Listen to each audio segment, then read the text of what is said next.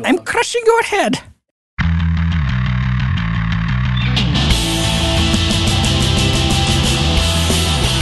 The PGA has announced that they are moving their headquarters to the hometown of the Good Day Sir Studios, which is the home home place of the uh, Good Day Sir, the famous Good Day Sir show, And the Cowboys. and the and the Dallas Cowboys. Yeah. Yes, which is our next door neighbor here.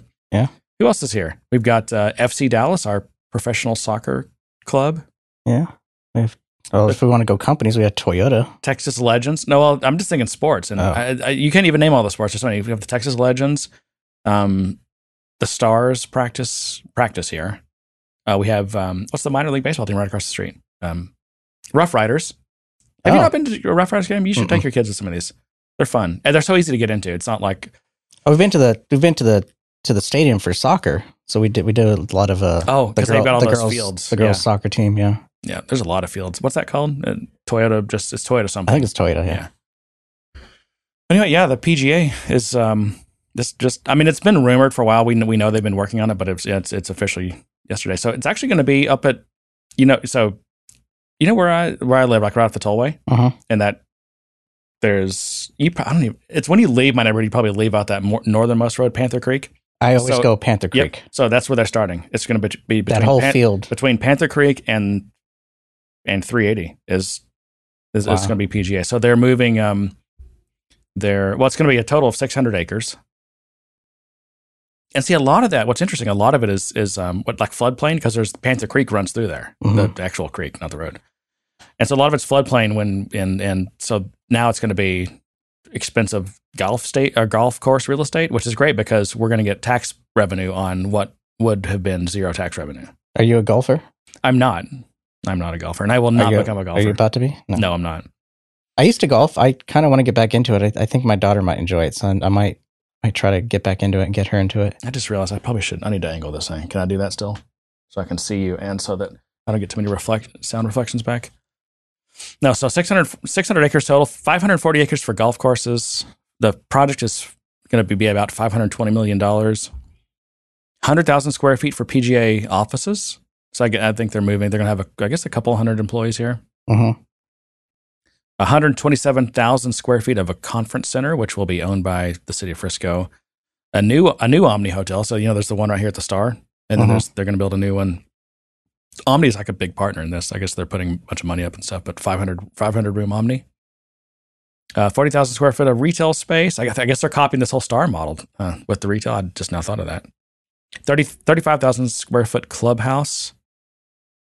Um, two 18 hole championship golf courses and I think they're they said that in I think 2027 and 2034 we'll host the PGA something Grand Tour. I don't know what it is. This, Hmm. this is how little I know about golf.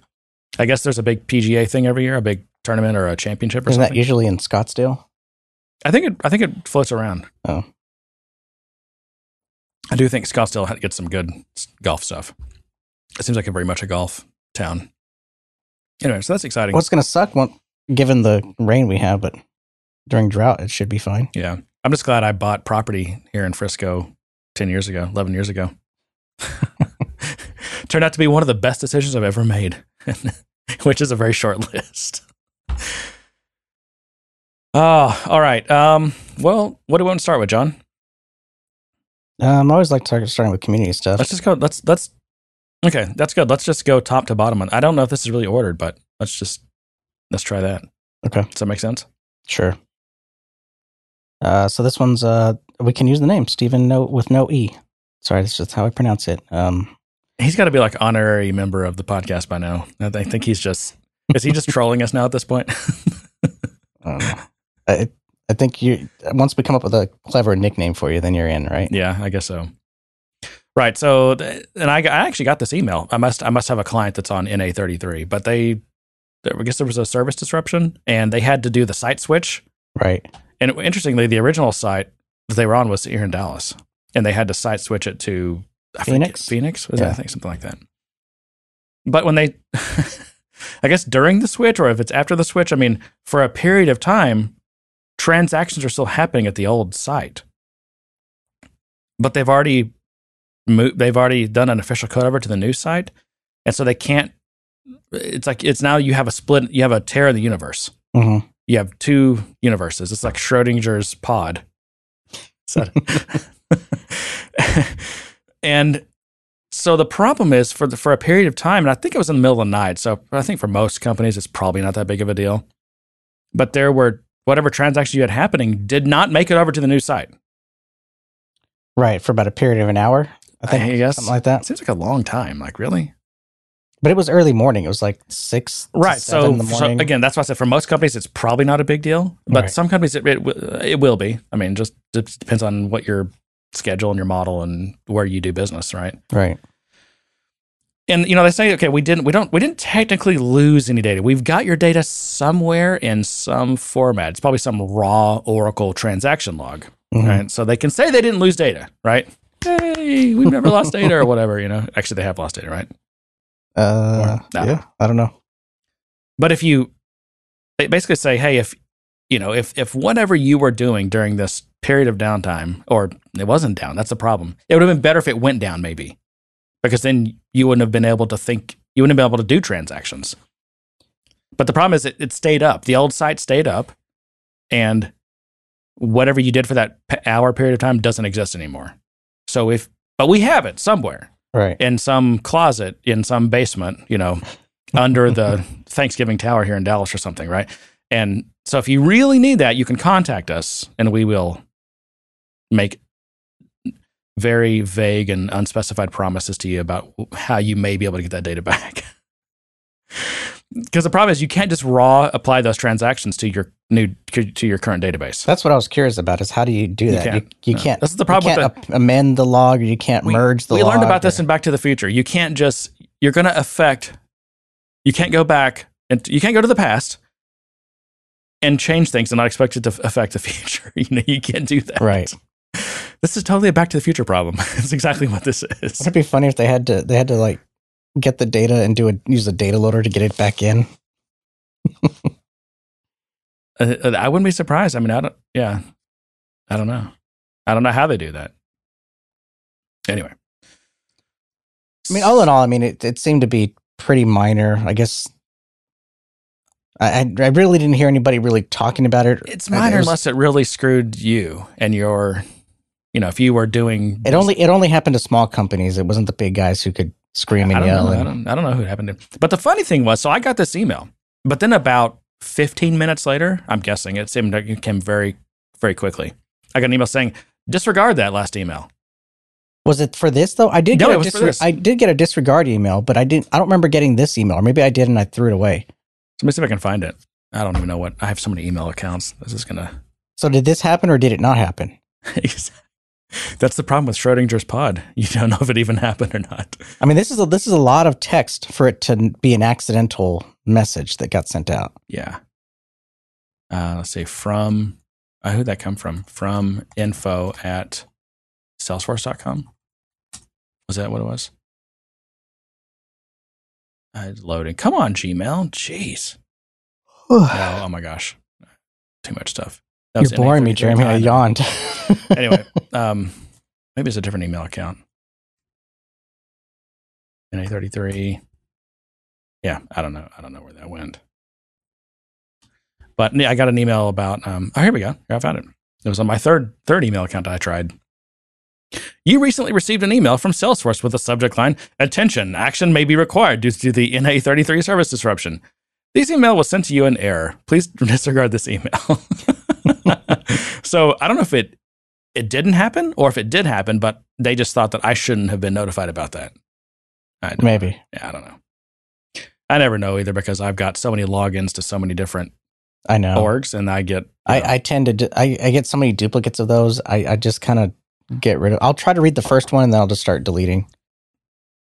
But a lot of times I just I don't I don't mess with it unless I'm unless it's happening to an org that I'm actively working on. yeah, But there there's a bit of an issue there because now clients are going to be are clients these days are less and less aware of what instance they're on. It used to be you were really well well aware of what instance you're on. It's right there in the URL.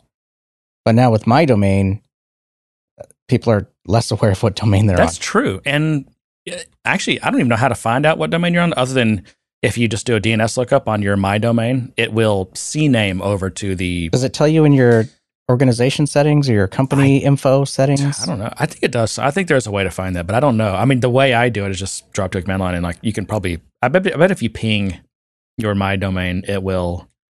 It'll show you pinging. It'll show that what the CNAME is, or at least in my terminal it does. Hmm. But that's going to be a hurdle for them to overcome. I know.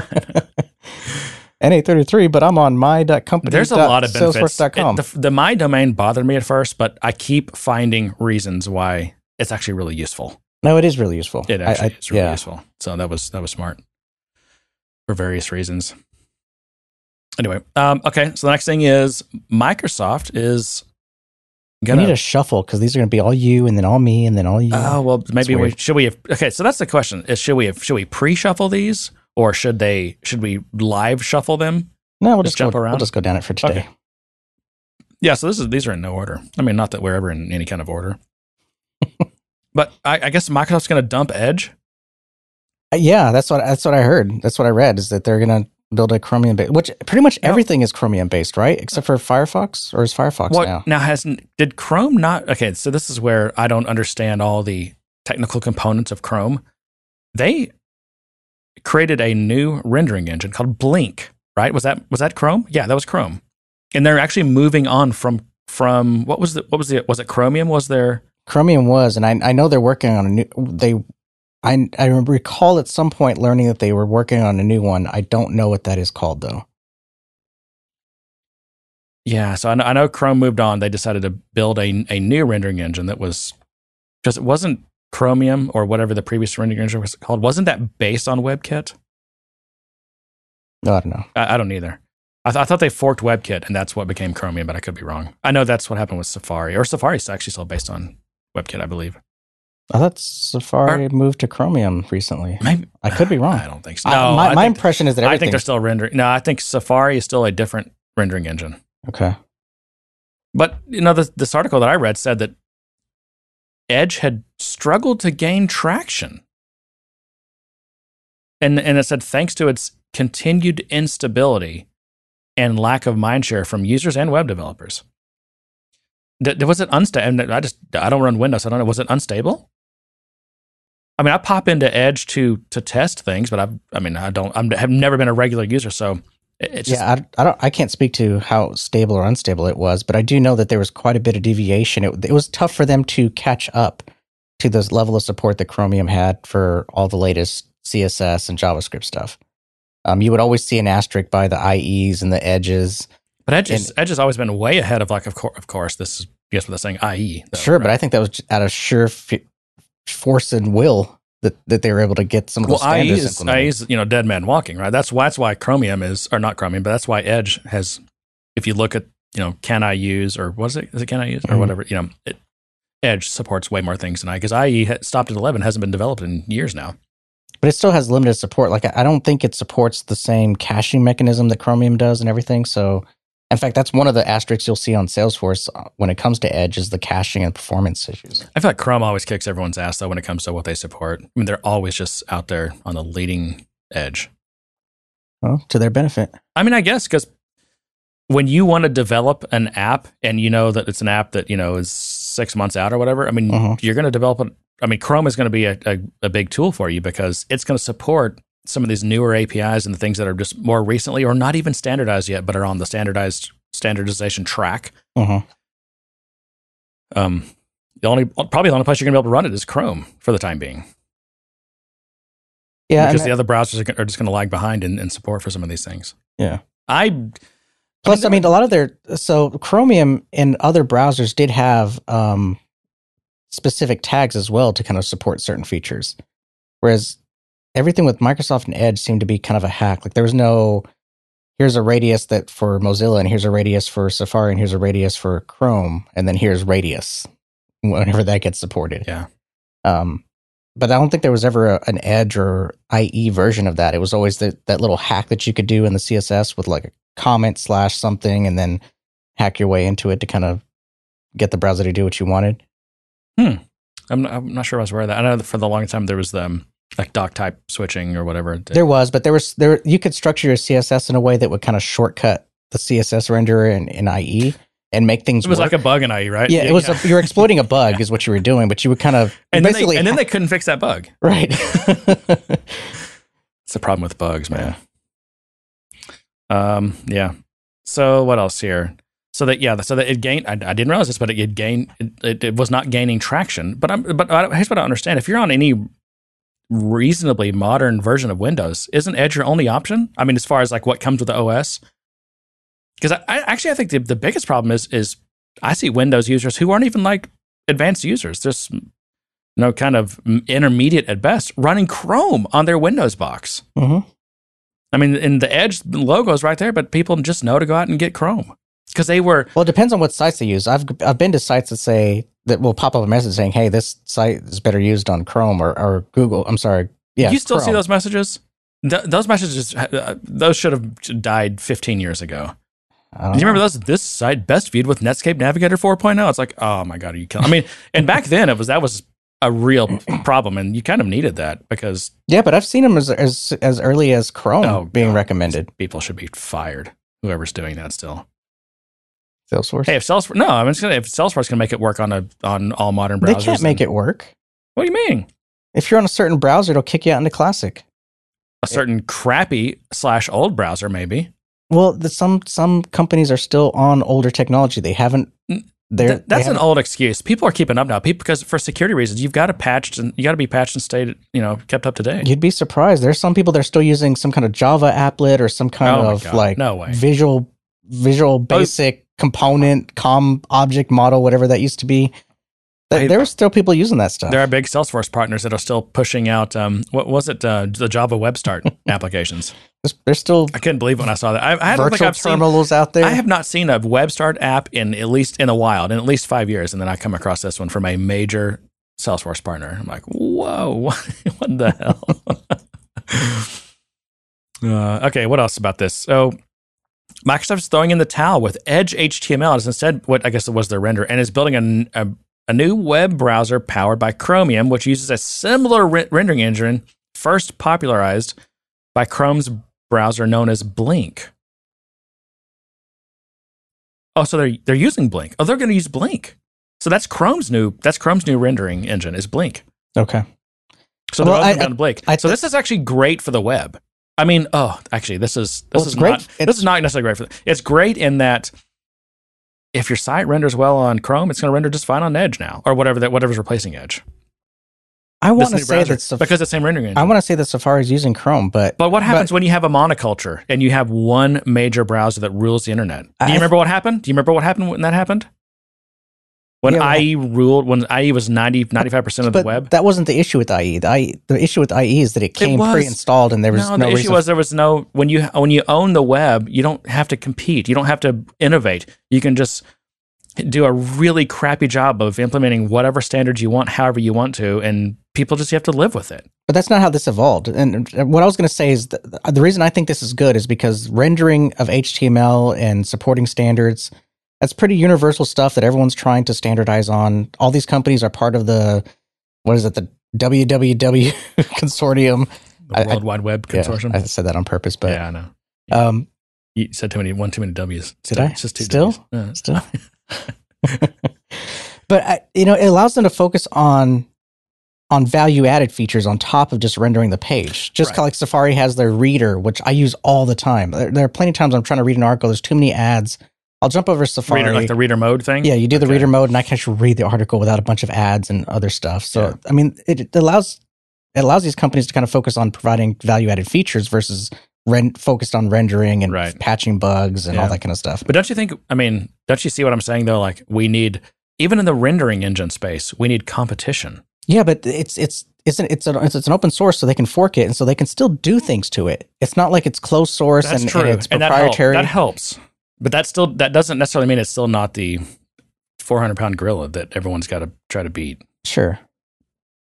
Again, there's benefits to it because if you, I mean, it's it's gonna it's gonna really help with the whole oh it did, works in Chrome but doesn't work in Edge like that that problem which already is not it's so much better than it used to be all you all you youngins who are new to application development on the web. I mean, it was oh my gosh, it is so much better than what it used to be. But now, if everyone's just standardizing on Blink, then it's going to be even better. I, I think the the Short term, it's messaging around. Microsoft or at least Internet Explorer is just it's just gotten such a bad reputation, and Edge never Edge was not able to to change that. I didn't know that. I did not know that. Yeah, this new one's codenamed Anaheim, uh, which will replace Edge as the default browser on Windows 10. Why Anaheim? How do you like Windows 10, John? I like it. You like it? It's fine. I mean, it's not my everyday operating system, but I do load it up every so often, and it's fine. Microsoft engineers were recently spotted committing code to the Chromium project to help get Google Chrome running on ARM. So this is inter- this is a little interesting. Yeah. I feel like we kind of buried the lead. Actually, I, that's like at the bottom of this article. Totally burying the lead, which is what's happening with ARM. There's a lot happening with ARM. It's not just Microsoft. It- it's also it Apple. Google. Is it Google or Amazon that's de- developed an ARM chip? Well, I think it's Am- Amazon actually. yes, it is, and I've got that actually in my next in one of my other topics. Amaz- Segue. Amazon is Professionals. oh, get the bell, John. I can't reach it. Oh, damn it. it's too far away. Yeah, no. Um, yeah, no. Yeah, no. That's what that's what the kids say nowadays, John. You and your verbal tics. Literally, literally. Yeah, no. How's that mustard? I don't know. It's, it seemed a bit skunky you're, at the you're not supposed to drink the mustard. Here, I drank the mustard. Ugh, what is this? but no, that's one thing uh, I think we learned from. So AWS. Wild style. Yeah. Wild style. That's uh, that's Elf. Wild that- actually, that's a that's a collab. Wait, this is two collab beers we've had. That's that's uh that's um uh who was the Wyld Stallyns? I don't know. Bill and Ted. Were, weren't they Wyld Stallyns? I don't know. Uh, the the school. No, Bill and Ted's Excellent Adventure. Weren't they, were the Wild I don't know. I don't know. What, I don't know what they were. That's what this is a reference to, I think. It's uh, the Wild Stallion is a 2009 coming of age drama. Well, what was Bill and Ted's? I uh, don't know. Oh, someone can You, tell me. you have to, you're, Here. the, you're the culture expert here, not me. I'm not a culture expert. Well, you're more probably know more about movies than I do. All right, so back to AWS. So when was reInvent? A week ago? Two weeks ago? Uh, AWS reInvent their big annual yeah, conference. But that, yeah, that was I think one of the announcements there was they're m- moving. I I don't know if it's fair to say they're moving away from Intel, but there's definitely there's a shift happening, and they're they're going to ARM. But there's been all these rumors about Apple going to ARM. yeah, Yeah. which I find interesting. Well, it is, and I wonder, and I, the thing I always worry about is like, damn it, I'm not going to be able to run Windows on my virtual machine if if my Mac, my next Mac is ARM based. I mean, the, what what made that whole thing work was that, was when Macs went to Intel from PowerPC. Then Yeah, oh, then we could do all this virtualization stuff but don't you recall? and Boot Camp, which probably, I never used. probably a year ago or, what so. Boot Camp? a year ago so the reports that Apple was researching a way to run Mac OS on ARM chips. I, I'm sure. Yeah, I'm sure they're. Uh, well, I'm not sure they're working on that. I know, know they're working on ARM. no, I know mean, that that was a report. I know that. I know that. But also, I mean, and with this news, maybe Microsoft's working on getting Windows to run on ARM. maybe Maybe I wonder if they've all gotten together. It's like a it's an anti-Intel conspiracy. You've got Microsoft, Apple, and Amazon who have all gotten together privately and said, "Hey, let's let's push ARM. Let's all go to ARM. If we all put our money behind it, we can totally kill and we can end this Intel hegemony that we've all been living under." because Intel's trying to gouge them right now. I mean, Intel's always gouged, right? I mean, they've you know Well, they got displaced right by some Taiwanese chip maker. TMC Yeah, Yeah. or no TSMC, something like that. Taiwan, Taiwan, something Taiwan Semiconductor, semiconductor. something. Yeah, some In, in what space though? For, for in chip or what? manufacturing. Well, what Just- chips? I, I, I don't What know. I. I think it's just in general. I think in terms of just market share of, of Well, I, they're one of they're one of Apple's ARM uh, manufacturing partners, right? I believe. So I think they they make a lot of the ARM chips. So ARM is a like a standard or a consortium. It's not a company, right. which is kind of confusing.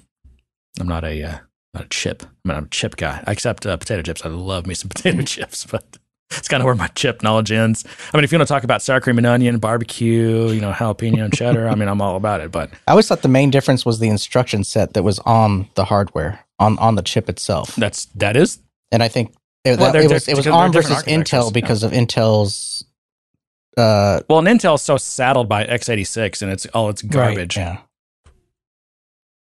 Then yeah, why do we why do we need? The, you know what needs x86? I mean, the, is is Windows. Windows has always needed x86. It's always been a much uh, okay. I'm I'm speaking out of my ass here because I don't really know what I'm talking about. But my understanding is that it had a far more instruction set. So where ARM was a bit more, um, it, it didn't have as many instructions. So if you wanted to do something like move memory around, you had to do, do far more instructions than you would say in x86, where it maybe be one instruction. Yeah. Um, but that also caused bloat, and that also caused more power usage and all this kind of thing. So I think in, in the in the world of trying to reduce power consumption in all of our tiny little devices that we all now depend on, um, having a smaller instruction set, a more efficient chip, a more power efficient chip is more attractive than it used to be. So I mean, ARM is. Is, is this is this like a RISC versus what's the other one? CISC, I guess. You, you know this, right? Um, what does it stand for? Reduced instruction set versus complex instruction set. There was this Yeah. battle that happened. I, was this in like in the eighties or 90s? I think so. Yeah.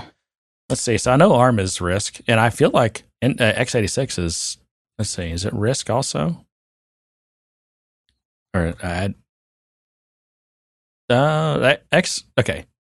This according to uh, Wiki. the, yeah the, the the source of all human knowledge here. The x86 architecture is a variable instruction link, primarily a CISC design with emphasis on backwards compatibility. So that whole sentence right there tells you what's wrong with Intel. Yeah.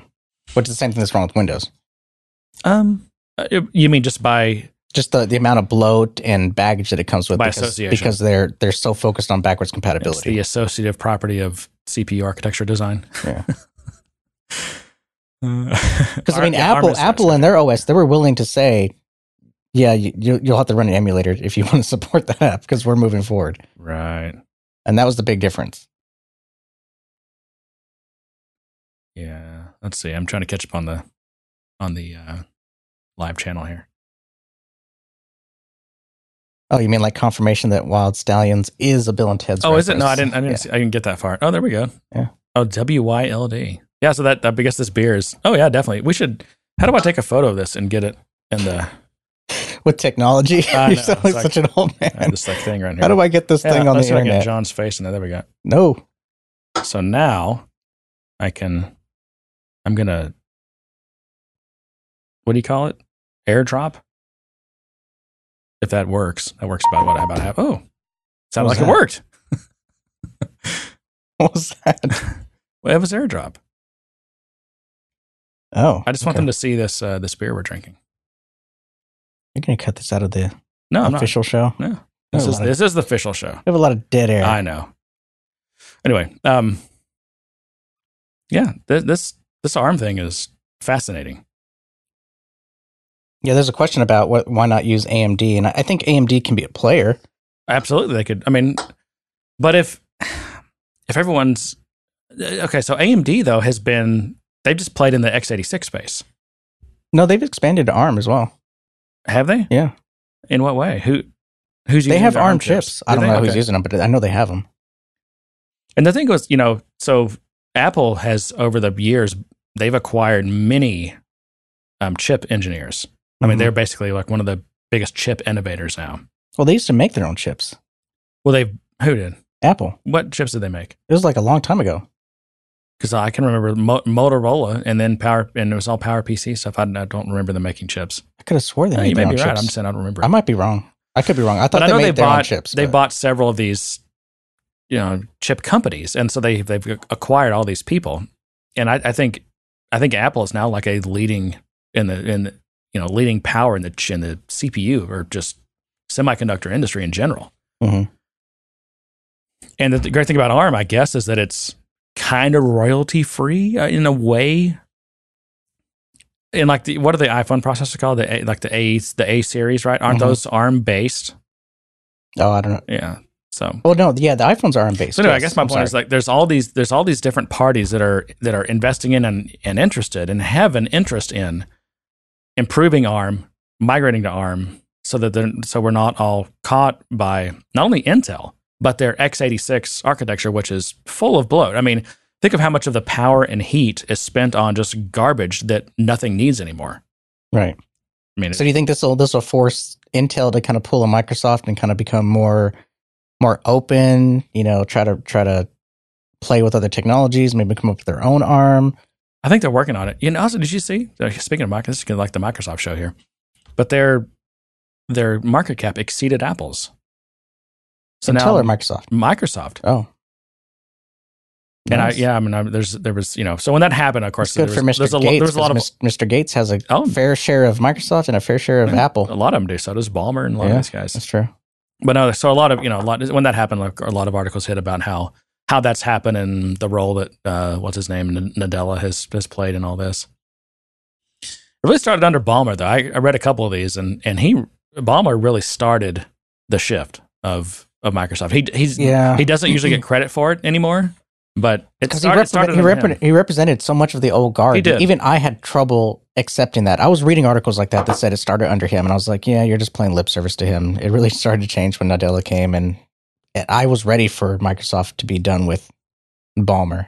But uh, yeah, maybe you're right. Maybe he did. Maybe he did start that transition, and obviously he had a big hand in picking his successor. So I think he made a good Developers, developers, developers, developers, developers, developers, developers, developers, developers, developers, developers, developers, developers. We'll, we'll always Ballmer will always That, have that a- a second part, that second part where his voice just cracks. That's that's always the part where I laugh. I can't help It it. is dramatically overpriced.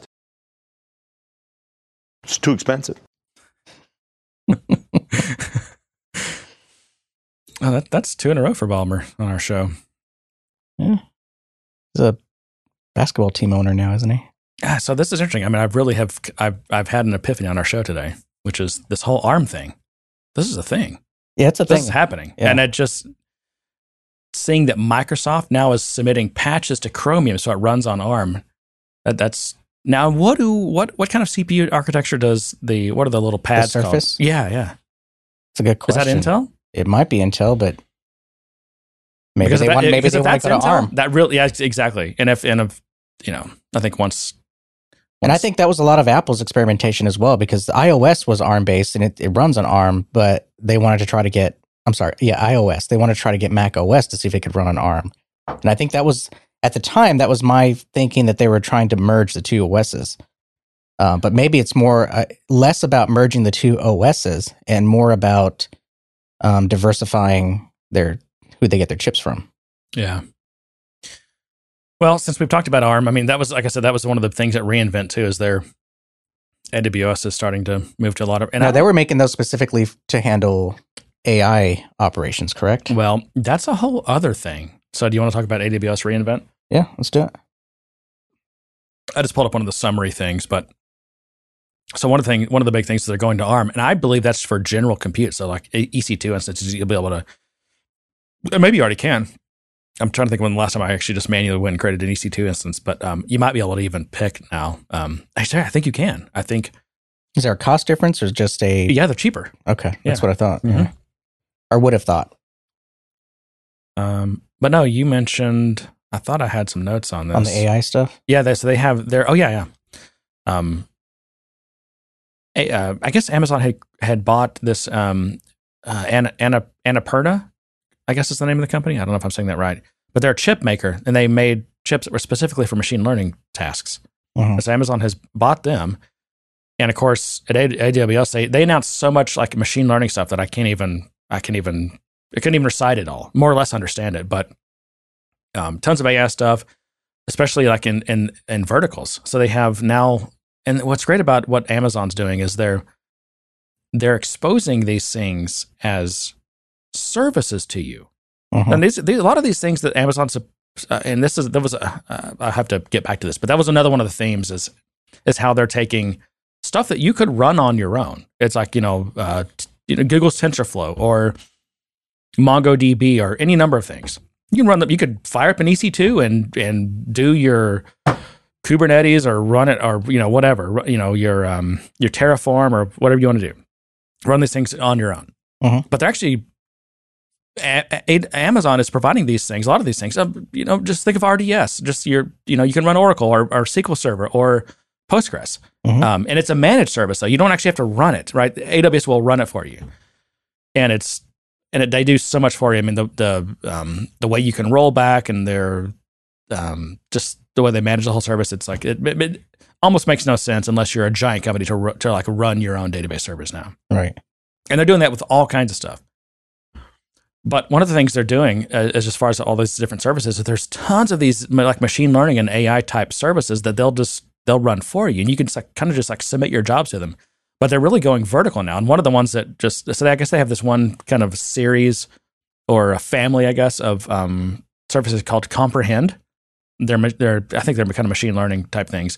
But the new like one of the new ones was Comprehend Medical hmm and you can just feed it all kinds of unstructured data. I think like text and images or whatever, and it just like, um, you know, it's pulling out. It gives you all the structured information about the medical stuff back. Okay. But yeah, so that plus you know these these machine learning chips, which they're I think they're using to run these these ML loads on.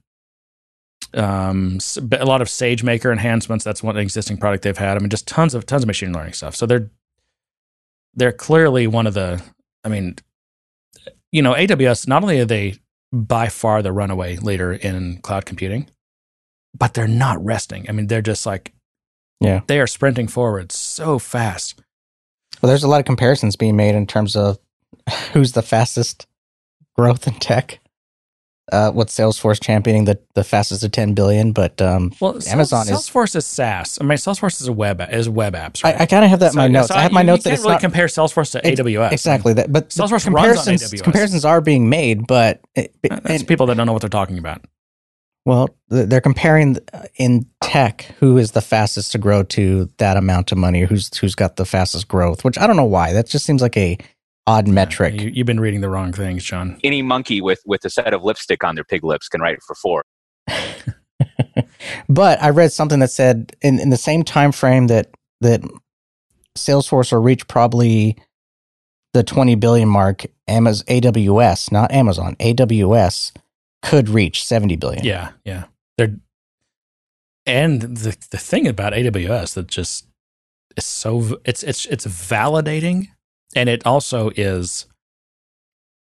Um, it's like it's like a- Profitable? it's like the way a, a turbocharger works in an engine, or is it a is it a uh, turbocharger, supercharger? That it's like rerouting the exhaust right back into the intake and just like supercharging the engine. There, it's pro, it's yes, it's profitable. Yeah. like significantly profitable, like very profitable So, even so at this breakneck growth speed, it's still profitable. yeah.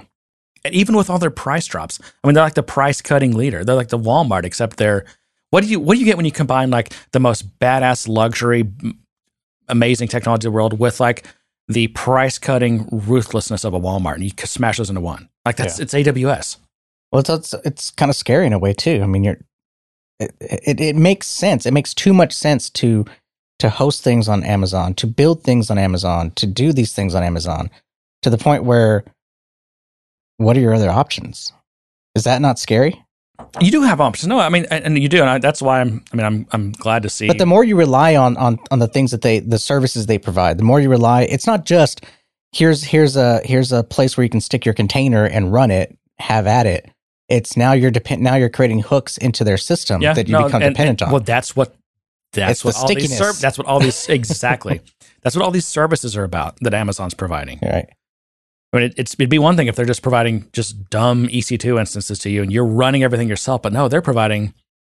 I mean, it's got to be it's got to be in the hundreds now of different services, hundreds of services that you can just use their services, and it's so easy. And John, for ninety nine percent of organizations, the, the smartest thing to do is just use their services. You do not want to rebuild and manage all these things yourself No, I guess uh, the, even if it means being locked into AWS. That's fine. still as far if I'm an investor and I'm helping with business strategy, get locked into AWS. I'm fine with being locked into AWS because for the next 10 years it's not even going to matter. Like Yeah. that's by far the best strategy. I guess I guess all I want to see is I want to see Google step up and, and start competing with AWS so that there's well, they options. are. I mean, they are. I mean, I know, Well, I know they are, but they I know just haven't AWS takes up all the oxygen in They the do. room. They do. But I, I, but I really think that Azure has actually, and I don't know who's in second place. I haven't looked at the the. the That's Gar- true. I haven't looked we at my Gartner well. subscription recently, but but I feel like just because of Microsoft who they are and they've got their own set of technology that's uh, and just how big they are, and and, and also this the the thing that Microsoft has on Google is that is is the um, the enterprise relationships. Google has always been. I mean, that's one thing they crit- criticize for is just Very consumer focused, or consumer and and also just not it- not so much consumer focused, but like they does do does any human how do you contact a human at Google? Yeah, Yeah. That, that that that's been their problem. And I know they've worked on that some, but I mean, still, I mean, Microsoft has had these relationships with they've got relationship with every significant company in the world. Yeah. they have salespeople assigned to them, support teams assigned to them. They've got their credit card numbers, they've got blanket POs, they've got everything. They've been doing it for decades. So they've got that, and also their technology is pretty good. God, I'd, I'd hate to. Could you imagine what Microsoft's financial system looks like? It's probably multiple financial systems. I'm sure. I don't think you'd have one that's that would could handle that I size. I mean, they're just giant. But no, I mean, and so I think Azure's got a, a really good chance of being a solid in solid second place. Right now, there's like no one in solid second place. It's it's, it's AWS and then just That's true. A bunch If- of far If anything is on the tip of my tongue, it's surprisingly it's Azure. For for me, it's Azure because it's so accessible to me. For some reason, Amazon or AWS has not. It's accessible to me. I just haven't focused on it enough. But I've, I, for some either. reason, have focused a little bit more attention. Uh, uh, percentage wise, I'm, I'm doing a little finger Yeah. pinching here, like minuscule I'm amount. crushing your head. If, if I had one percent to give of my time, it went to Azure versus AWS. That that's the only point I'm trying to make. And Yeah. so Azure is kind of tip of my tongue. Well, so can I use that to segue into something, which is I created an Azure account this week. Nice. Yeah. Um, and it was because I had a client that was trying to implement some kind of SSO. Yeah. Uh, and they were using, I guess they have Azure Active Directory. Yep. Um, and so, and they were having a problem and they, they couldn't figure out how to do something. Thought, so I thought, well, this is in the cloud. Like, why don't I just set up in my own Azure account and an Active Directory and do it? Took Well, me you're about, lucky because they moved my cheese on that one.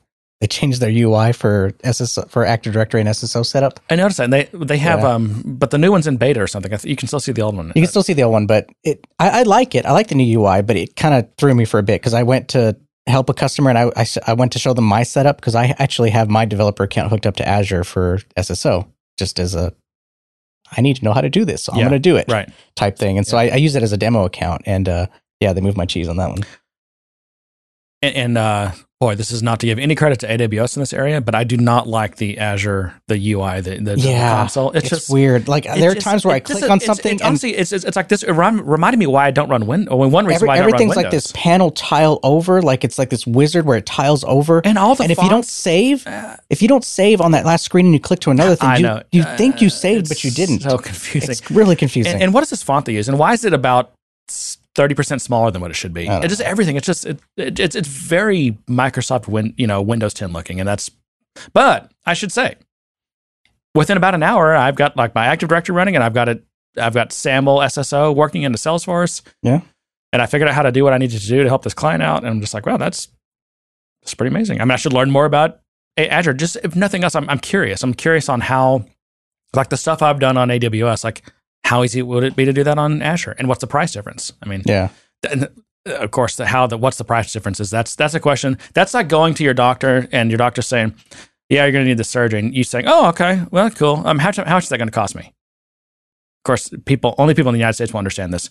You will never get your medical professional to tell you how much something will cost. mhm, it- Uh, we, we have we, it, it's so screwed up. it is. You can't know how much anything costs. You just have to wait until the bills roll in, so you can't make decisions. You, you, we make nothing but uninformed decisions about everything. And then you'll find that they coded your procedure differently. My wife had a well, a procedure. I won't Here say what go. it was, but she had a procedure. It did down down rat hole sound. They clear. coded it at as surgery, which is not what it was supposed to be. It was supposed to be preventative maintenance, and exam, and they coded it as as surgery. yeah. And now they're trying to charge her for it. It's just all these little games that they play. It's it's frustrating. So the problem with this cloud stuff is like it's just understanding why you're and I like I have a, a, a personal AWS account that I use just for like uh, testing stuff out and development and stuff. And I get a bill. It's like you know somewhere between like thirty and sixty bucks a month. And I look at it. I'm like, I have no idea why this bill is what it is. I'm just going to pay it. I'm sure it's right. I mean, I just, Oh. but I don't have any way. I mean, what if? But what if I was a big company and that bill was that was a three hundred to six hundred thousand dollar month bill, or a three million to six million dollar month bill, right? How do you how do you audit that? How do you understand? I mean, it's, it's I don't even know how you. In fact, there are tons of companies like these startups and d- different things that help you not only understand your AWS bill, but they'll they like they Just they have these computer programs that suck everything in and tell you how to what to change to make your cut your bill in half. Wow. Yeah. So there's a whole yeah, there's a whole cottage industry around that. What I wanted to jump to something else. I guess that was I, that's what, I guess that's what it was. Um, my my Azure experience, which was quite nice. We have. Docker and Microsoft on here. That seems like a good segue. Okay. Oh, I do. Yeah. Microsoft Docker team up to packaging and running cloud native applications. And you know that's that was also something interesting about AWS reInvent.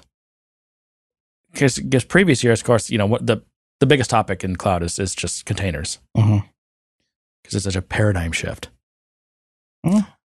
It's a container. It is what it is. Sorry, I, I use that. kinda- I use that term ironically. gonna kind of stick that Lego block in there and it runs, right?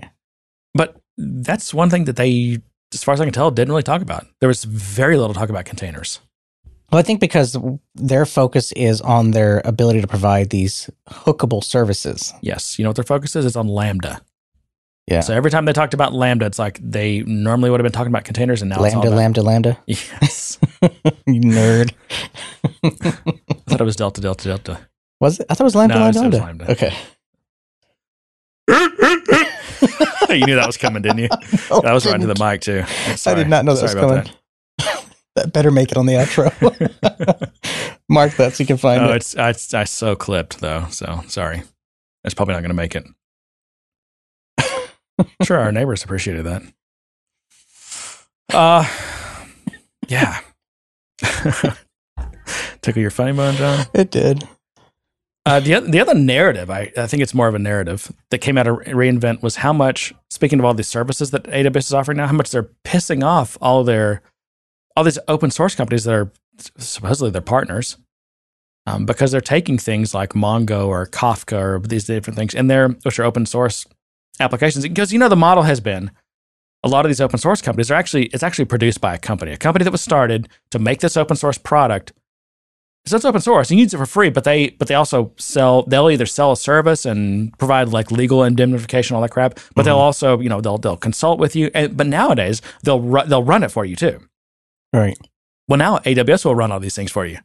So AWS has created managed services for for dozens of these open source projects, and it's putting them out of business.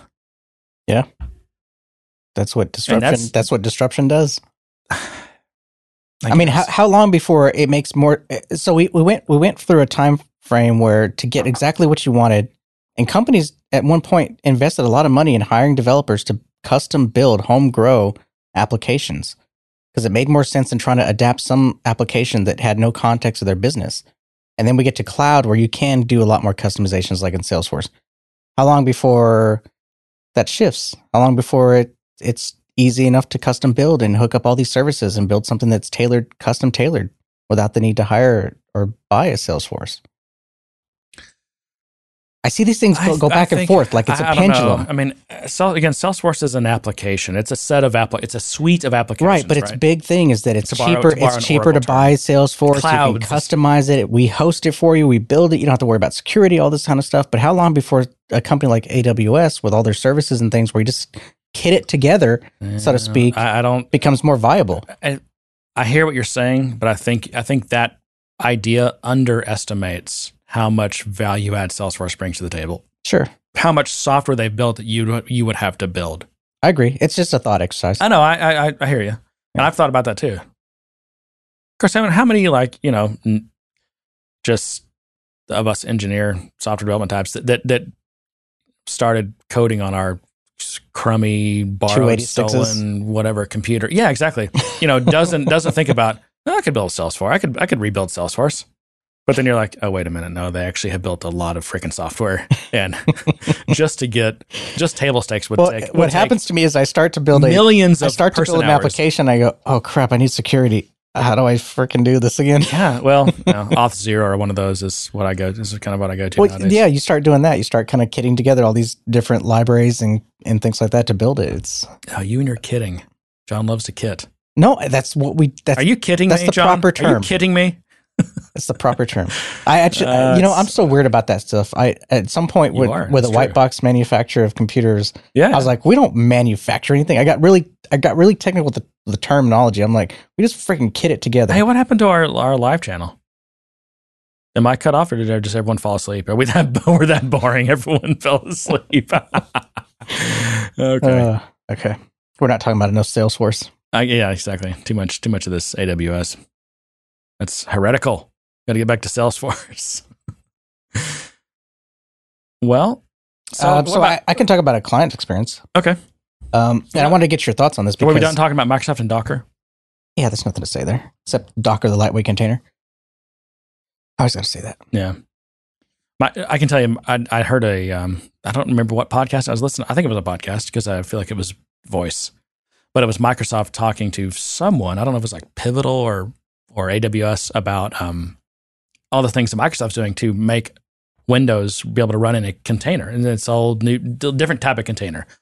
So it's all the same concepts, but instead, of course, like Linux, you know, it's uh, what do they got like jail or jailed roots and C names and all these different mechanisms that Linux has created over the years. You know, like a Docker container is basically just like taking all these different technologies and kind of wrapping them in a standardized format Right. and you can to achieve the, the the ideas of a container. And so Microsoft wants to do the same thing is achieve the ideas of a container. Of course, the way they do it, like all the concepts are different. I mean, they're similar, maybe similar concepts, but the actual implementation of them is like way different ways because Windows the underpinnings are so different than Linux. Uh-huh. But they're definitely working on it. Um, it's uh, you'll you know you'll never get a you'll never get a a Windows container that's as lightweight. I would say Right. as a Docker container because Windows is just always going to be. Docker lightweight container. I mean, Doc or Windows, you know, it's always going to be more bloated than than Linux. I mean, look at because you know the probably the most famous famous or most I guess popular con- uh, Linux container base is this Alpine Linux, which is a kind of like a bare bones Linux distribution. Yeah. and you know I'm sure Windows is easily ten times bigger than, that. but they're still very serious about containerizing Windows. So that's a big thing. So that's interesting to see. I wonder how much of that is IoT driven.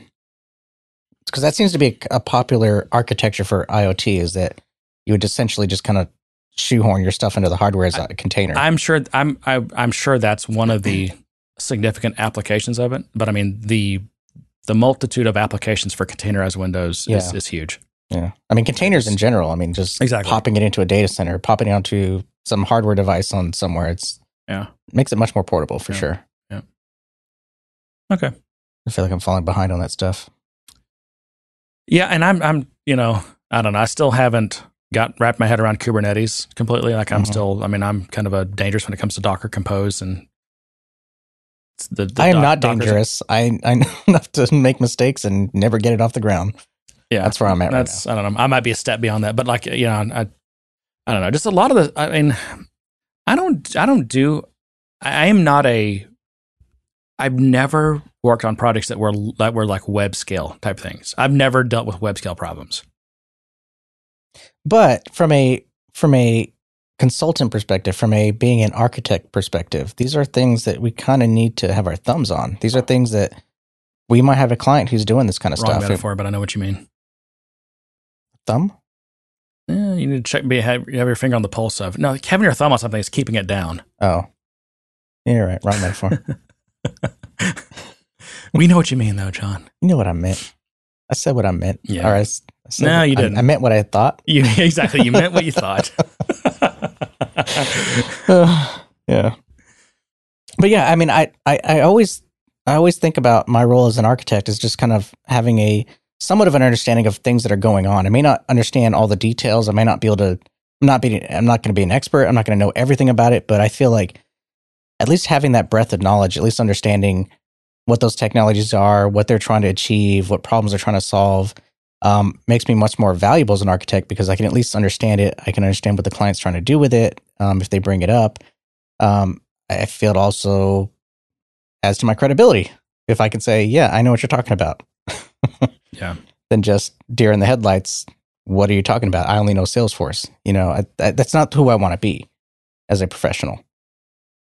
Does that makes sense? Yeah. You don't want to be owned by Daddy Benioff?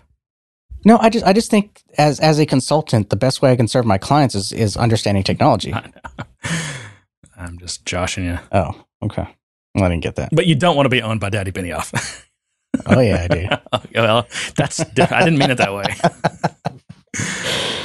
Uh, he's rich. What are you talking about? this Is this incredible? Are you guys pumped up and ready to go? No, are you really pumped? Just like, uh, okay. Let's get back on the track, John. What's Um, next? I can talk about a recent client experience. Oh, let's uh, do that. It was are kinda always- nice. Those are always fun. It was kind of nice. It was it was really invigorating. Um, we were set up to do, and it was it was odd because I went into it dreading it. Uh, we did an on-site kind of discovery session, and we had a lot of ideas thrown at us. Um, we talked about a lot of things that were centered around customization, possibly building out a lot of heavy things just for.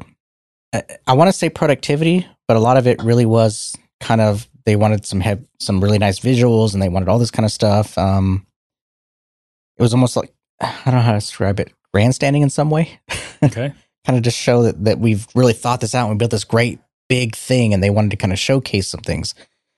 Um, so we started kind of getting into more details in terms of ga- gathering requirements and um, I got deeper into the, so we went from kind of high level C level people to kind of more lower level people. Mhm. I don't, I, I don't, that sounds wrong when I say lower level Let's people say, let's say mid level. But even that sounds wrong. It's just we went from like the C level, the high level vision to to people who actually do the work. Maybe that's a better way of saying it. interstitial uh, management. Maybe. and we were talking about the process, and I knew that I had a lot of automation on my plate and everything. We started talking through the process, started talking about all the different activities that had to happen around that process. And um, as we're having that conversation, doing some back and forth, and I kept stressing, you know, we can automate that. It's technically possible. We can do these things, but as a consultant, I want to advise, you know, that your process hasn't been fully defined. You're still working on it. You're still changing things. It might not be the right time to automate. We might be premature automating. Those aren't my exact words, but those that's kind of the the thing I wanted to convey. And the client was fully on board. This this particular individual kind of restated and reiterated exactly what I said and really understood it and started thinking through the process a little bit differently. Um, to the point where we ended that conversation. There's still more conversations to be had, but we ended that conversation with basically knocking off a good 50% of automation off the list. Uh, simply because we're being more pragmatic about it. We understood that we want some manual intervention. If if we're going to do some kind of automation, it might be a notification to someone to say this is done. You can start your thing now. But we weren't trying to kickstart the process. We weren't kind of start trying to auto assign tasks and everything. Although there's a component of that, but it's manually driven. Um, Hmm. and that just that just brought me the conversation of you know process over automation is handling that conversation, kind of directing the client towards who wants heavy automation, but you kind of understand that maybe they're not ready for that kind of thing. That maybe automation should be informed by someone asking for it versus assuming that we need automation at this point. Yeah, that, that's a really interesting point. Um, so first of all, congratulations on having a a, a a client that you know you can work with that Yeah. that to some degree gets it. They get it enough to be able to like keep learning and Yeah. you know, um, because I I often get dropped into these situations with like a when I like with a new client, and it you, the first thing you have to do is figure out okay where are they like in just Mhm. their their processes, their level of maturity, the type of people they have, because you have to figure all that out so that you know what's possible. Because you Right. can't run before you crawl, right? And if you don't even know how to use your you know, if you're do, basically if you're just doing everything wrong, like they're, they're the way they're using their bug tracking system is completely wrong, and the way they're deploying things is completely wrong, and the way they're doing version controls is completely wrong, the way their their product owners doing everything is completely wrong. You know, you have to start somewhere, and you can't just be like, oh, we're going to automate all this with Kubernetes, and you know, that's no, stop, stop, stop. You're not going to like that's probably 12 months down the road. Right now, what we're going to do is we're going to figure out how to communicate to each other better, and usually that's where it starts, at least with me. Uh, we're going to figure out how to like talk to each other, and then we're going to figure out how to communicate up better. We're going to have to figure out how to communicate to the product owner better, and the product owner is going to figure out how to communicate with us better Mhm. and learn how to work with us better to get what they want out of the out of the product or the program or whatever it is. Right. Well, you're talking about kind of the development cycle, right? The kind of I mean, just but, I- but this I was guess this is more I business of, process right. driven. Yeah. It- it's the same story. It it's is. It's, it's the same thing. We, we're kind of dealing with the same types of things. Is you know, wh- at what point do you decide we're ready for automation? Yeah. Um, it's, it's funny because I'm, I'm I'm in this role now where I'm tr- having to do a lot of HR type stuff, Mhm. hiring and stuff, and um, I, I don't know if it's an age thing or just whatever, but I feel like the older I get, the more the more emphasis I play when I'm looking to hire people, the more emphasis I place on communication skills. Yeah. and even for like you know developers, I mean, it's it's far more important to me that you communicate well than if you know the best way to uh, the best sorting algorithm. Like you can figure that out, but it's it's easy to teach someone like, oh, don't do that sorting, do this or whatever. Like you know, but it's hard. It's hard to teach people. There's things that are easy to teach people, and there's things that are very hard to teach people. Right. I'd rather people come in with uh-huh. the skills that are hard to teach, the things that are so fundamental to like either personality or just like talent. I don't want to have to teach those because I don't have time. I can teach you the other things; they're easy. Like if you're, you know, if you if you've got you know got great engineering skills, but you've only worked in .NET, you've you know, and I need you to do Salesforce stuff. Like, hey, if you've got great engineering skills and you communicate well and you have like the right temperament, that's that's I'll take you. I'll take it. I mean, I Yeah. can. You, it's hard to be picky nowadays. Yeah. I, I'll take that over over because I trust me. I get flooded with resumes from Salesforce developers who just it would cause me far more problems than what they would solve. I just don't have time for it because they don't have that foundational stuff, and they're just like they're lacking that raw. What is it? Is it? I, I know I keep saying communication, but that's just God. That's so important. I, I'm, I'm probably being reductive. The soft skills, I think, is what a lot of it's soft skills, and I feel like that's. Yeah. I mean, we hear that term, and that I feel like that's a hand wavy term. It's like oh, soft skills. You know, but there's there's so much to unpack there that I don't.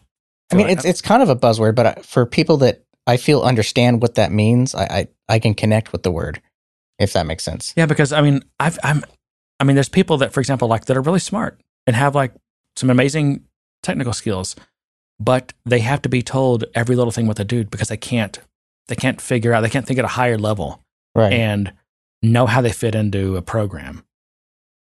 And so they're not they're not self starters. They have to be constantly managed. Which, and if you're set up for that, great. If you have the right manager for them, I mean, you can, you know, that person will produce gold for you. hmm But if you're not set up for that, or if that's not your situation, you know, if that they're just not a good culture fit or a team fit at that time. That's again because this goes back to you know just what I've talked about for years on the show, just and and personally with people that I talked to about this stuff. Like, there's just so much more to it. I mean, hiring is so hard, and so much. It's that, and it's that it's the peopleware idea. Like this, some of these there's different types of people that like you don't realize it's it's not necessarily some hard skill or something that's even speaking of communications, even even easy to understand or communicate to someone. But that person that like makes a team gel, or that person that like you didn't realize was just like was that person that didn't have to be told what to do. Like maybe they maybe their code wasn't the greatest, but they always knew what to do next. They always understood what was important for the project or what the product owner was trying to get across. But your smartest engineer never was communicating well with the product owner. It's just it's I don't know. People are people are difficult. Yeah. it's the hardest part of business, right? Is is getting this people thing right. And it never ends. It's a constant. You've got to be, especially now with everything is unemployment's low and like it's just it's you know it's not an it's not an employer's market right now, right? You know it's No. and so you're having to compete for people, and that even makes it harder. Yeah. I mean, you always have to compete for people, but it's it's I think the, the it's not in favor of employers. Right? Well, you always have to compete for the the the the people that you're talking about for sure. Do people real time question? Do people really get asked sorting algorithms in interviews? Um, I, I don't do that because I don't feel like gotcha or coding interviews are helpful. Um, because even the smartest people will tend to freeze up and be dummies in interviews. I'd much rather give them a take a. If I don't know how good their work is, I'd rather give them. I'd rather even show me something they did, or give them some something to go do and see how they do it on their own time. But um, but I think they do. I hear this all the time. I Uh, I don't know what your experience is, but well, you've been mostly self-employed for all your life, Right. um, I've been on interviews where um, I got taken to a room, sat in front of a computer, and there was a list of exercises for me to complete that I had to complete, and I had to code. I had to physically code algorithms and complete these exercises. So See- I've I've I've done those And the, the thing that scares me about those, as an as an from an employer's perspective, is I'll get so many false negatives. Uh, again, you're going to take people who generally are actually very good, or just again have some of these soft skills that result in business value, Mhm. um, and you're going to eliminate them because Yeah. they don't do well on these things. Yeah, I I did not do well on those things. Uh, I did not do well on that one. Um, and a lot of it was because it was text editor based. I just I got a box with a text editor and I could write some code in it. And at the time, I was big into Visual Studio and IntelliSense and all that kind of stuff. And I don't have every command memorized. I hit dot and I go, oh yeah, Yeah. that's what it was. There's that command I need. Well, I think a good interviewer, like I don't care if like uh, like if you if you called it um, dot length instead of dot size, I don't I don't care about that. Yeah, I, but I care I'm- about the the the algorithm or the or the solution you came up with for something. Yeah. I mean, I- as long as I can read the code and I can tell you what you meant, I, I don't care whether it compiles or not, or whether you got every you spelled every method name correctly. That's, you know. but again, people will cut, people will eliminate you because of that stuff. And it's like, Yeah. You 'Cause it- dummy. This Like, was I this was a coding exercises, and I was being hired to to develop um uh, C sharp code. Basically, Yeah, I mean, I was yeah. yeah, that was that was going to be the job. I did. Um, I did interview for. I got contacted through Stack Overflow. Um, actually, um, shit, what's the guy's name? He's now the CEO of uh, one of the Stack Overflow spinoffs. Is, is Trello or one of these other ones? Uh, Mi- uh, Michael Pryor, I think. Is, I probably shouldn't be saying this. He contacted me directly and uh, said, "Hey, we've got a client that we've." Okay, so Stack Overflow, you know what they're in the business of, right? Hiring or hiring, like selling ads, right? Yeah. That's their business is selling ads. And so Michael but they Pryor, have this whole kind of job career board. right? that, yeah, that's how they make Yeah. money, right? I mean, so Michael Pryor contacts me and says, "Hey, we've got a, cl- a big client who's ha- we're having a hard time helping them with, and we, you know, we just like we, you came up at the top of our search. That's when I used to, like, I owned the Salesforce tags in Stack Overflow. You know, remember those days? Yeah, I was trying to compete with Yeah. you. I, I didn't I didn't win, but I tried. But they, so they had, you know, they're like, "Hey, we really want you to, will you just talk to this company?" I was like, "Okay, sure." So I, I talked to him and uh, set up an, an actual interview with this one of these companies. I won't say who it was, but you've heard of them. Uh, set up like an actual interview with their, I guess their CTO or something like that. And we did a, um, I, remember, I wish I could remember what this program was, but it was like it was like a live, like both people could code and you could you could see real. It wasn't a screen sharing, but it was more like like SubEthaEdit or one of these. Um, what was the um, I don't remember, I don't know, but it was like basically we both had a text editor, Mhm. and in each it's more it's more like- almost like Google Docs. It's like the Google Doc type thing We're like we're not seeing each other's screens, but if we're both editing the same document, we see our changes in real time. Okay. But it was for coding, and uh, and he's like, hey, whatever language you want, just like how would you solve this? And it's like, and it's like, what do I pick? I'm like, and I said, I was like, what do you guys run? He's like, well, I mean, we've got like, uh, can't remember what it was now. I was like, I'll just do it in JavaScript, you know, because I think I've been doing a bunch of web stuff. So I'm like, I'll do it in JavaScript. And so I, uh, yeah, just coded, you know, code, coded my answer to JavaScript, and it was like it was like ten minutes probably. I mean, we were on there when we, and I was talking through it. I, I'd get to some part of like I was like, oh, tell me more about this, how you wanted this solved, or like the problem or whatever, and like, and so he kind of helped me through a couple things, but I just you know coded through the JavaScript, and I, I think I did okay because they wanted they wanted me to do a second interview, and they wanted me to come out to their they wanted me to to work in and their office was in Carrollton, Mm. and I'm like, yeah, I'm not gonna not gonna drive to Carrollton every day, guys. and that's kind of where it stopped because they're like, well, could you come out like four days a week? I'm like, no, no, not even four days a week. not going to do it. so that's kind of where it ended. But I think I think I did okay on it. Um, but That's again, always- I, I but I've but I've seen people who I know are pretty darn good crash and burn on those because it's just not it's not normal. It's like Yeah. most most people who are good developers, like you put them on a stage or something or in front of people, like that's not how we work. That's just Yeah. it's it's so it's so different than how we normally work. Now, like a musician is, is used to performing, right? That's their that's their thing. Um, but the developers, I mean, we don't we don't We don't perform in front of audition. people. We don't audition that way. exactly. Yeah. I mean, and, and most most often we're not used to performing in that way. So Right. when you put us in that situation, it's just it's you're just not used to it. I mean, the only way to get good at as a musician, I can tell you this as a musician, the only way to get good at performing is just to do it over and over and over, like as much as you can. Yeah. And then you over time get good at it. It's just like speaking. Same thing. Yeah. But developers, we don't often just code in in front of a judgmental crowd all the time. It's like hardly ever happens. Yeah. Well, especially since we don't really understand. Well, eh, typically, I I mean, I guess if you've done something a hundred times, you kind of know how it's going to flush out, what you're going to build, what classes you need. A lot of times, it's kind of this iterative process where you just kind of start somewhere, you write something, and then you go back and edit it, and it's just kind of this fluid process of kind of going back in and just iterating over it. Um, even even my coding style, which is I'll start with something big. I have a lot of comments on different things that I think are blocks. Yeah. And then as I kind of refine it, I'll start moving those out into different functions or classes Yeah, or whatever I refactor. Yeah. Yeah, it's just stuff just that process of refactoring, which But that's actually kind of very along the TDD lines because supposedly with TDD, TDD, it's like, you know, first thing you do is you write a failing test, you run it and see that it's red because I guess you didn't believe that it was going to fail before you'd written any code. Um, well, but, no, then, you're, but then you, you're only but- testing for failures. but then You're you write just enough, like something stupid, like you just return some fake response that makes the test pass. But then you go through and you iteratively refactor that to make it more and more real. right. Which, again, that's part of why I think TDD is a little bit nutsy, a little bit nutsy for me. uh, I, I look at it more of as writing a, an essay or a paper where I just kind of I throw my thoughts down, and maybe just this comes to my writing style in general, where I just kind of throw my thoughts down, and then I start to refine it into something that's a little more cohesive, and that's that's the way I approach Yeah. my my Yeah. code. Yeah. my code. By the way, way. How do I not have that on the soundboard? I don't know. Gosh. All right, well, let's move along. Uh, We've uh, definitely rabbit holed that one. Yeah. Well,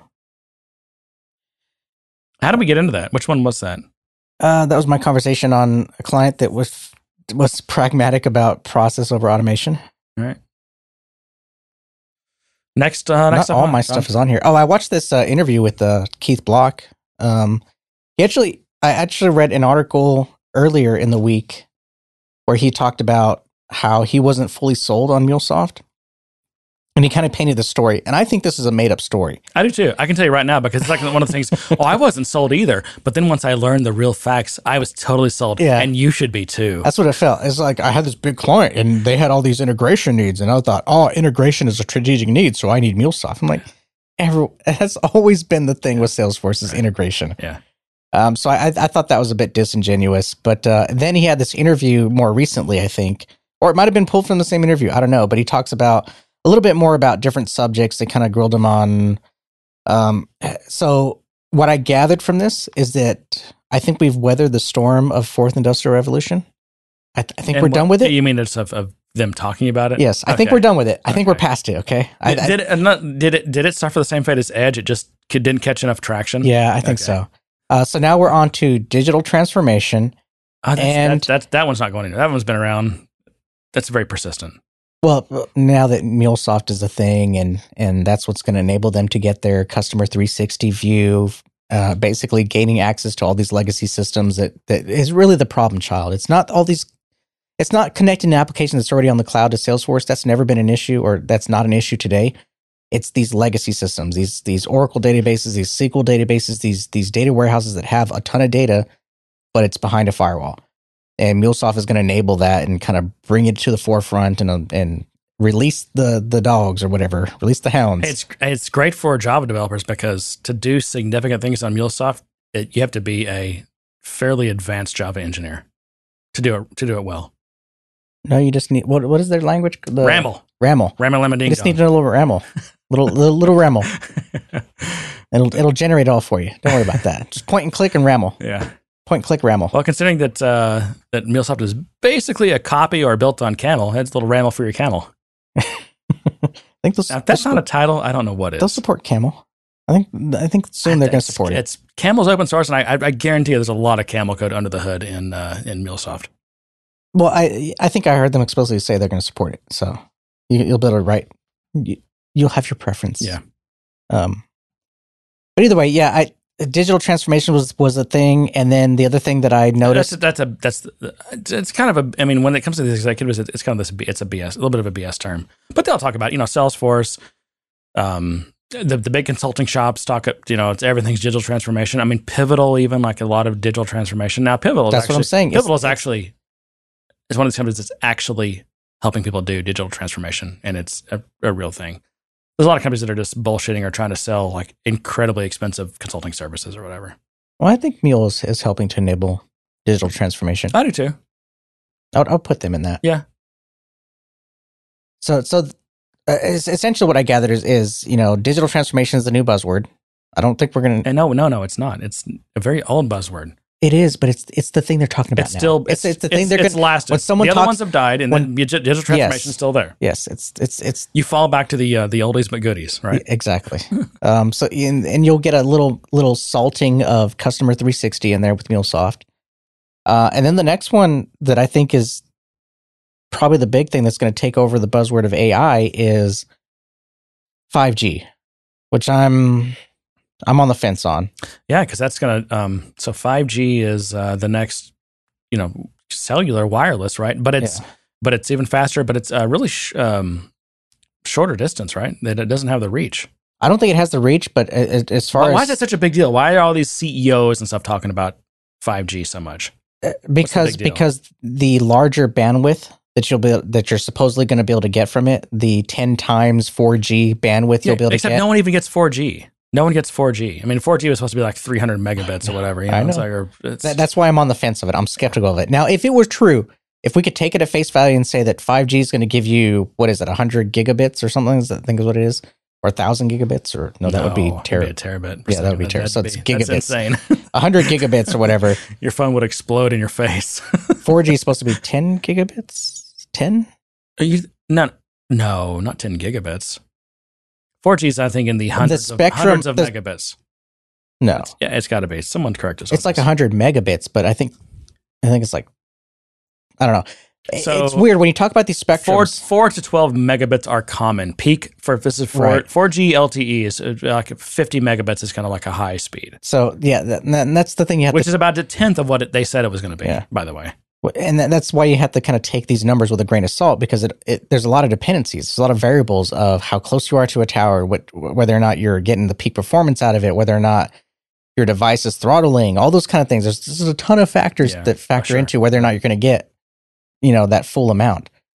Um, also these are these are wireless bandroom spectrums. There's going to be a lot of interference either from walls or from other signals and things like that so you're never going to get what they publish as the spec supports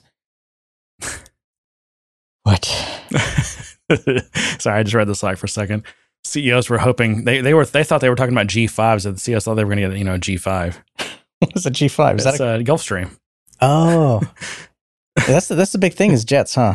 of course it is It's the new limos. Like Yeah. in the '80s, it was limo, and now in the 2000s, it's it's uh jets. Hadn't been in limos in a long time, John. I mean, every little 12 year old going to prom gets limos. Okay. Let's see when I get a limo. Whatever. Let's just rent one this weekend. Just ride around right. and drink. All right, John, what else, what else do we have here? We're, um, Well, anyways, the, the whole we're about the an hour in. uh, let me just Time let's check. make my point. So Okay. so 5G is just. I mean, the main the main factor around that is just bandwidth and access to being able to access these cloud providers, access the applications, and So, what is it? What application does this open? Is it? It, it doesn't. oh, it doesn't? It doesn't. But they're, they're treating it Hmm. like it's like it's an, an enablement pa- platform. They're treating it as a way that it's going to somehow, re, you know, provide access to more people. When I just don't buy it, even even with 4G, which 5G is going to be built on top of the current 4G infrastructure. I still don't have great coverage. I still don't have great connectivity. The fact that they're going to change the spectrum, which is, going to allow more throughput, does not change any of that. Um, so I'm just not buying it, but it's the latest buzzword that somehow 5G and the media is loving it. They're going to transform things. You're going to have more iOS, dev- IoT devices on it, and things are going to communicate. You have more access, and it's nothing but a big buzz. It's the latest kind of buzz around Yeah. things that they want to exist but don't exist. Well, and so to me, the big thing about 5G is they're saying this this is what will after, after okay if you if when 5G is deployed to your area, the, you will not have a single data stream, physical data cable, whether it's optical or copper, or whatever, going to your house. Right. Meanwhile, I can't even have a cell phone conversation in my house, and I Yep. live right off the tollway in Frisco, Texas, which I know is this. It's most people don't, haven't heard of it because it's so new, but you know, very technologically advanced area, Yeah. and I can't get a phone call in my house And th- these are thought with, pro- without Wi-Fi. Luckily, my phone does that Wi-Fi calling or whatever. So when I'm home, it uses my Wi-Fi for my phone signal. Yeah. Yeah, so I mean this this is all born from the one percenters. This is all born from people in a bubble that live in dense cities that have great connectivity to to wireless towers that think this is going to be the next big thing. Well, look at like um the I don't know if you've seen this news around DirecTV this week. Um, so a while back, DirecTV launched this new service called DirecTV Now, which is not as many channels, but it's um it's completely over the internet, uses your internet. So it competes with YouTube TV and Mhm. PlayStation Vue and what are the other ones? I mean, Netflix, um, Sling. yeah, I mean the, these things that do live live TV. So like Yeah. you know you get your all your locals and your CNNs, and your Fox News, and your sports and all that. Like Spectrum live TV. does it as well. Right. Um, and DirecTV, I mean, they've they've had a series of announcements over the past couple of weeks. It's just been confusing everyone because they've had DirecTV now. Now they're going to have um, and AT and T, who bought DirecTV about a year or two ago, has their own AT and T streaming thing, which is similar but lower end. That doesn't have near as much stuff as DirecTV now. And DirecTV is now going to have a new service just called DirecTV Streaming, which is where people are trying to figure out like, is that going to be is that better than DirecTV now or slightly less? But they've already also announced that they're not they're not launching another because these satellites that they have, you know, like they're, they're, a sa- they're a satellite TV company. You know, over time, I don't know how long these things last 10, 20 years, but they, they fall out of service. They've got to be replaced and whatever. They, they're not going to replace another. They literally never, fall out of service. well, they if you actually don't, yeah, if you don't watch out, they will literally fall out of service. um, but they say they'll they'll never not launch another satellite again. They're, the the the need for you know birds in the sky is is done. Wow. Now, some people out in rural, rural areas say that when you've had a couple of beers. Rural. Rural. It's like, uh, did you, ever see the Dana Carvey thing on ju- the judicial system?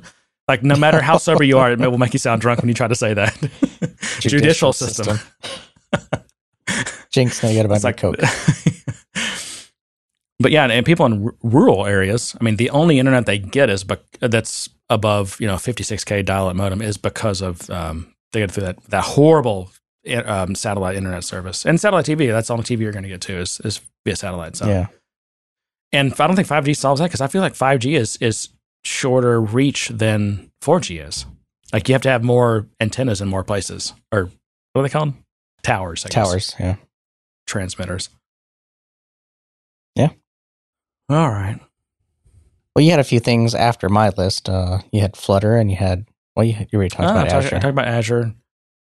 Yeah. So Flutter is um is 1.0. That's nice. What is Flutter again? Remind me. So and I and I really haven't done much with it. I mean, I played with it a while back, probably a year ago. Mhm. But it's it's it's a Google, right? Gosh, I've forgotten. Yeah. I'm pretty sure it's Google. It's a it started out as a way a, a new way to to build mobile cross-platform mobile apps, and it's quite different than the Cordovas and the React Natives of the world. Um, you first of all you write you write the applications in Dart, Okay. which is their kind of JavaScript replacement-y kind of language. Before, it's, but it's like JavaScript, but strongly typed, and it, it'll compile down to JavaScript. yeah, and so it's and well, it- it- if you want it to, like if thing- you want it to run it in browsers, you can compile it down to JavaScript. But the problem, the problem with Dart is since then JavaScript's gotten a lot better, and also like TypeScript has kind of just taken off. Yeah. but Dart's still a thing, and I, I mean, I'm sure it's. I, hey, I'd rather I'll take Dart over Apex, right? oh, sorry, Chris. um, but it, um, the, you know, you can compare it to, I guess the closest comparison would be Re- React Native, which you know uses I guess native components, but still is using JavaScript and I don't know. Uh, Flutter just seems more native, and and it's of it's getting more. The ecosystem's getting more advanced and mature now. So you've got you know better frameworks and components and things like that. And it's just more native, but still while still being cross-platform. is it is it cross platform only geared towards mobile, or can you run desktop with it? Well, well, that's now you just are you are you leading me here? No, I'm asking. Yeah, no. So that's it. The Part of the news is actually is that um, they're expanding it to I think be more desktop. And again, I actually have not like these couple of links I put in here. I didn't even read these yet. So- but I but I did scan through and I yeah they're they're seems to be they're targeting um yeah mo- other than just mobile. So interesting. I, I'd really think. I mean, just just based on the traction I've seen around Flutter, and of course from playing with it a, a while back, it it's, it seems to be very promising. I mean, I'd, I, my problem is I just haven't had I haven't done a mobile project in a significant one in, in probably a year or so now, or over a Mhm. year maybe. Um, so I just haven't had. A, I need a I need a good project to. I should probably just you know create something, do a little a side project. Yeah. to, to use it. That's what you have to do with these things. You've got to create a side project. Yeah. That's, I mean, it's the only way to really learn something other than just trial by fire, you know? Like, a real project. But if It you don't have but a real it project, is, but there's there's nothing like the challenge of a client who has a specific requirement that that forces you to either dig deep into the technology or you gain the most knowledge.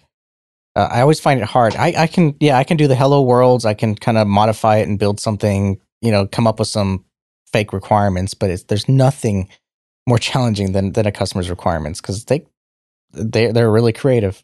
yeah, yeah, no, that's true. Nothing like learning on the job, huh? Yeah. All right, John. And to that, I say no. yeah. um. Okay. Anything else? No, Any- I'd say I'd say we've been we've been pretty long winded. I say we can Yeah, wrap have. it up unless the community live community has anything for us to talk about. But I would say let's wrap it up. Um, okay. I'm just checking the channel here. We do have uh, so for people who don't know, we we we have been broadcasting. I know that's a, not the right term. These streaming, I guess, streaming live, Mhm. streaming live. Monday, Monday, Monday. Except it's not Wednesday, Wednesday, Wednesday, Wednesday. Wednesday, right? Uh, Wednesdays at uh, about 3 p.m. Central. So find that in whatever your time zone is. Um, yeah, it's fun. We have a live channel in our Slack.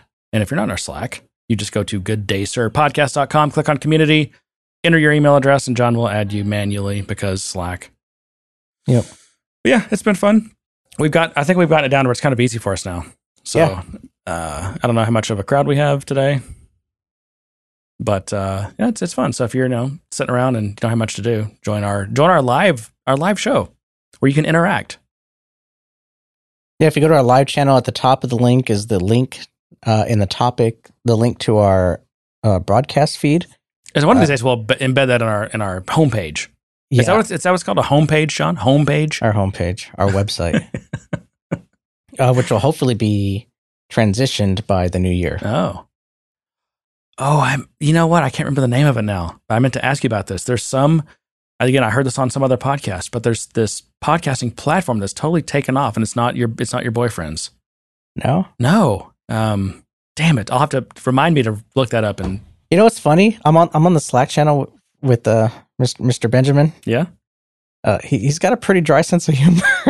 Oh, he's funny. He's got. He's well, I he's like funny, yeah. but if you He's don't funny. know he's trying to be funny, you can take it the wrong way. And and so I have to, I find myself having to go, okay, that's Dan. I gotta remember that's Dan. Yeah, it's, it's one of these all-in-one, you know, solution things. But they were saying that it was like, you know, it sounded like it was some huge thing. Are you gonna And I make me change? think- no, no, not. All right. Well, You're in charge. It's your job. That's your job. Uh, you're not in your charge of that. I'm not going to make you change anything. all right. I'll Anyway. figure it out. All right. Um, so uh, if you have questions or topics for us, shoot us an email info at gooddaysirpodcast.com. Uh, we have a Twitter, Good Day Sir PDCST, the best Twitter handle ever. Yeah. Um, so uh, follow us and uh, retweet us and all that good business. Tell your friends. We need more revenue on this show. We need we need fresh blood. Zero times a million, right? exactly. we'll, we'll make it up in volume. That's right. What else, John? That's it. You like these beers? The They're wild, good. the wild, The Wild wild Stallion, stallions. which we did get confirmation is a Bill and Ted's reference. Yeah, yeah, I saw that. Who was that? We have to give credit. Scott Covert. Oh, Scott. Uh, I think Brett also chimed in on that. Yeah. All right, John. Well, you are a wild stallion, especially now that you've had this. what can I say except, and to that, I say, good day, sir. You get nothing. You lose. Good day, sir. Rabba labba labba labba labba ding dong, rabba labba labba labba labba ding.